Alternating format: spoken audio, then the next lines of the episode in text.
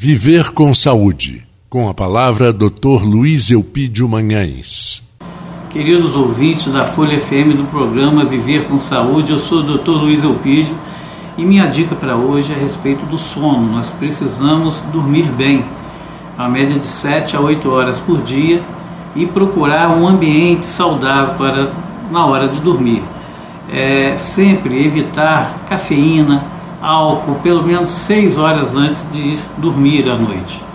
Procurar sempre evitar os pensamentos negativos, procurar botar na agenda algumas preocupações, alguma coisa para resolver depois, em outro dia, e não ficar na cama pensando, tentar fantasiar ao máximo para conseguir dormir e evitar comidas pesadas à noite.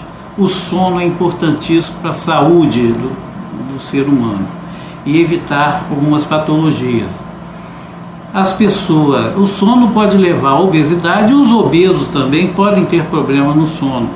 Porque, devido à obesidade, podem ter apneia noturna e com isso não chegar ao sono REM, uma fase REM do sono, que é uma fase que faz com que todo o corpo esteja relaxado né, e que você se sente mais ativo no dia seguinte. Então, aquelas pessoas que têm uma quantidade grande de apneia, não chegam ao sono REM, geralmente são os obesos, ficam assim devido à falta dessa, desse relaxar, levando às vezes a síndrome metabólica, que é o diabetes, a hipertensão arterial, o aumento de colesterol, de triglicerídeo, a depressão e um cansaço e uma sonolência muito grande durante o dia, a sonolência e o cansaço diurno. Então, por isso é fundamental um bom sono.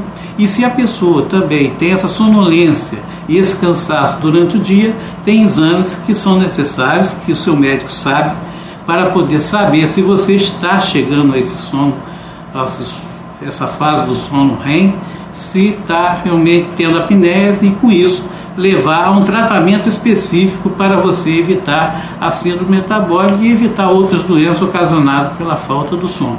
Então, procurem dormir bem e evitar é, coisas que possam atrapalhar esse bom sono e evitar as complicações.